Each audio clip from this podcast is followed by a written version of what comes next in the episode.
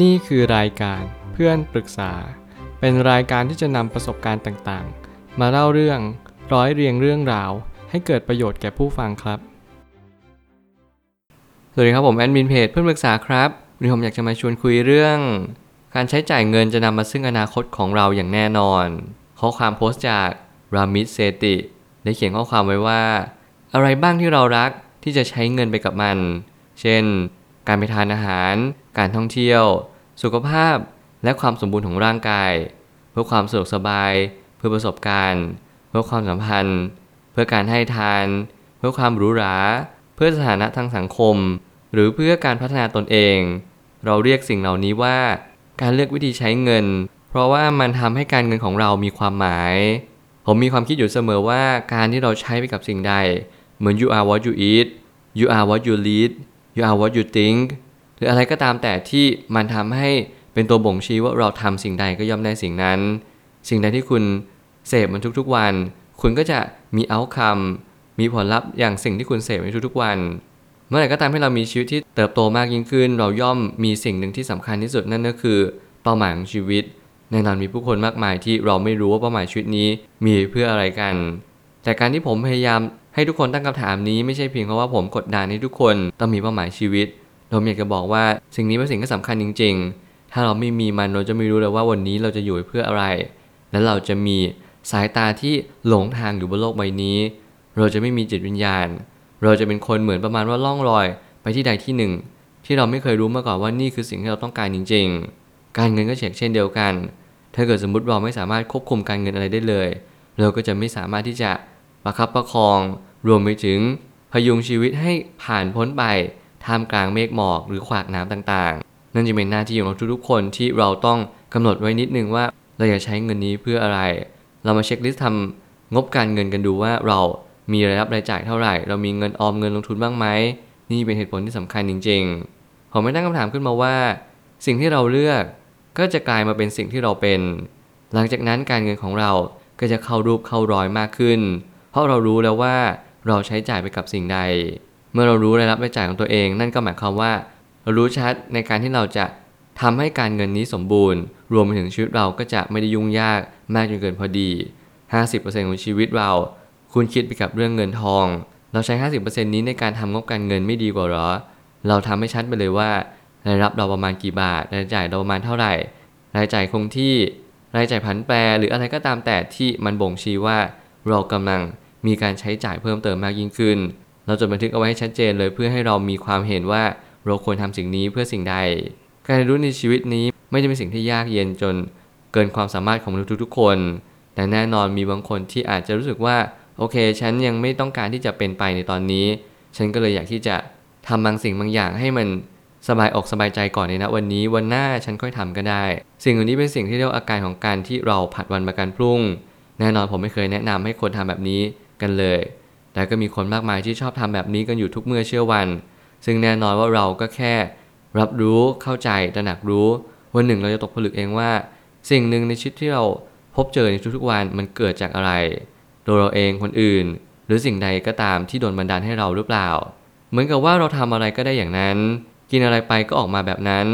เหตุผลดังกล่าวสรุปรวมไปในจุดที่ว่าเราไม่สามารถทำอะไรได้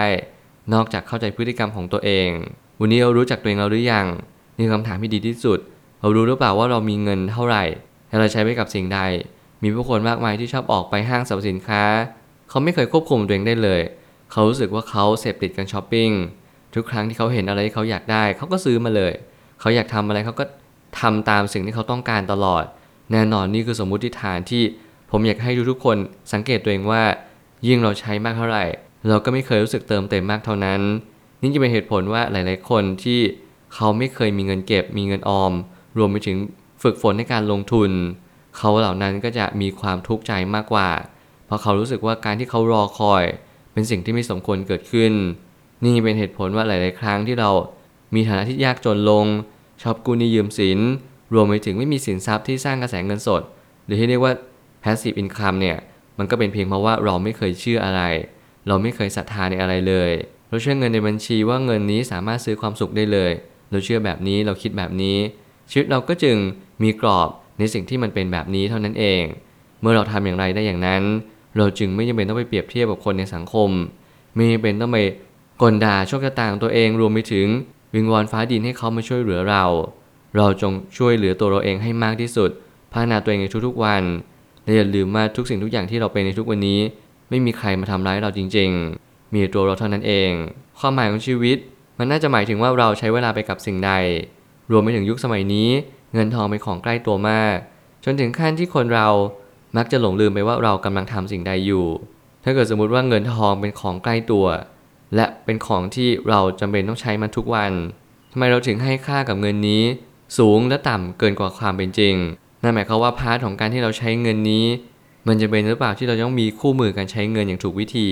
มันจะเป็นหรือเปล่าที่เราต้องศึกษาหาความรู้ในเรื่องของการใช้จ่ายเงินไปยังจุดที่เรียกว่า สร้างเสริมให้ชีวิตนั้นดีขึ้น ผมมีความคิดอยู่เสมอ และผมก็ศรัทธาในสิ่งที่สำคัญที่สุดในชีวิตนั่นก็คือ ความถูกต้องและความดี มีผู้คนมากมายที่พยายาม หาเงินหาทองไปด้วยวิธีที่ผิด กระบวนการที่ไม่ดี มีผู้คนมากมายสนใจแต่ผลลัพธ์ ลืมเหตุแน่นอนว่าเหตุนำมาซึ่งผล นั่นหมายความว่าถ้าเกิดสมมติเราทำเหตุที่ดี ผลลัพธ์ย่อมดีตาม และแน่นอนว่าความยั่งยืนของผลลัพธ์เนี่ยมันขึ้นอยู่กับการสะสมเหตุว่าเหตุนี้เป็นอย่างไร การสะสมการบ่มเพาะ การฝึกปรือตนเอง สิ่งเหล่านี้มันช่วยให้เหตุนี้หนักแน่นและมั่นคง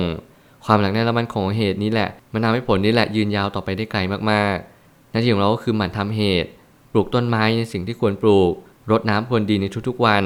นี่คือหน้าที่ของเรา การไปคาดหวัง การอยากร่ำรวย การอยากจะมีเงินร้อยล้านพันล้าน สิ่งเหล่านี้เป็นสิ่งที่พอคิดได้แต่ไม่ใช่ว่าคิดอยู่อย่างเดียว ต้องมีกลยุทธ์ที่ชัดเจน ต้องมีวิธีการกระบวนการสร้าง รวมไปถึงว่าเราจะใช้เงินนี้ไปกับสิ่งใด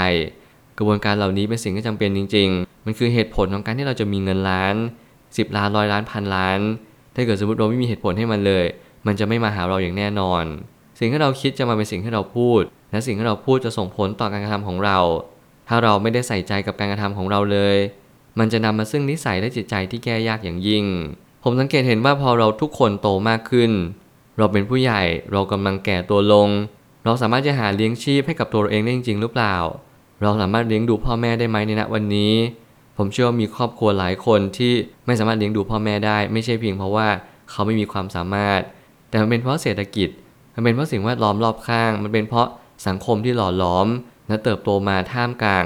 เงินเฟ้อเศรษฐกิจ ต่างๆ ที่มันฝืดเคืองแน่นอนว่าเราต้องเปลี่ยนแปลงบางสิ่งบางอย่างได้แล้ว นั่นคือตัวของเราเอง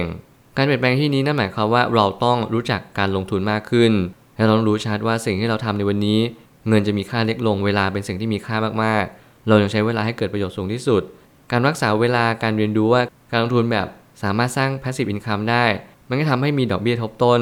นั่นแหละจึงเป็นเหตุผลในการที่เรามีอิสรภาพทางการเงิน รวมไปถึงเราจะมีความสุขในชีวิตมากยิ่งขึ้น บางทีหน้าที่ของเราก็คือ สังเกตตัวเองให้เยอะ ว่าเรามีความรู้เรื่องการลงทุน การออมเงินมากน้อยเพียงใด ถ้าเกิดสมมติเราไม่มีความรู้เลย จงเร่งหาความรู้หมันหาความรู้ใส่ตัวให้มากที่สุด นี่แหละจะเป็นสิ่งที่สำคัญจริง ๆ สุดท้ายนี้ทางนี้การเงินเป็นส่วนหนึ่งของชีวิต มีผู้คนมากมายเพิกเฉยการใช้จ่ายเงิน ไม่ว่าจะเป็นการเรียนรู้เรื่องเงิน หรือว่าการทำความเข้าใจว่ามันมีประโยชน์และโทษอย่างไรบ้าง ถ้าเกิดสมมติเราต้องการให้ชีวิตนั้น รุดหน้าหรือดีมากยิ่งขึ้น หน้าที่ของเราคือมองย้อนกลับมาที่ตัวเราเองให้มากที่สุด ว่าเราต้องการสิ่งใด การเงินนี้มันไม่ได้แปลว่าเราจะร่ำรวยที่เงินเท่าไหร่ แต่มันอยู่ที่ว่าเราพอใจกับตรงไหนและชีวิตเรา พอเพียงกับการที่เราใช้จ่ายเงินเท่านี้หรือเปล่า แน่นอนว่าถ้าเกิดสมมติเราใช้ชีวิต luxury หรูหรามากๆ เราจะไม่สามารถมีรายได้ ในแค่หลักหมื่นได้เลย เราจะต้องขยับรายได้เป็นหลักแสนหกหลักเจ็ดหลักขึ้นไป แน่นอนว่าเราไม่สามารถที่จะ ใช้ชีวิตแบบปกติสามัญเหมือนคนทั่วไป นั่นจึงเป็นการออกแบบชีวิตที่ค่อนข้างเป็นโจทย์ที่ยากมากๆ แต่เราสามารถทำได้แน่นอน ถ้าเรามีความตั้งใจมั่นและมีเหตุผลเพียงพอ ในทางกลับกันถ้าเกิดสมมติเราใช้ชีวิตมัธยัสถ์อยู่แล้วประหยัดอดออม เรากินอยู่ง่ายแน่นอนสิ่งเหล่านี้เป็นสิ่งที่ไม่ได้ยากอย่างที่คิด เราเลิกเปรียบเทียบ เราเลิกที่จะเทียบเคียงกับคนอื่นทั่วไป คนในสังคมก็จะเป็นคนอย่างไรช่างเขา เรากลับมาที่ตัวเองกลับมาที่เราต้องการสิ่งใดตอบให้ชัด วันนี้เรามีครอบครัวหรือยัง ความสัมพันธ์เราควรรักษาหรือเปล่า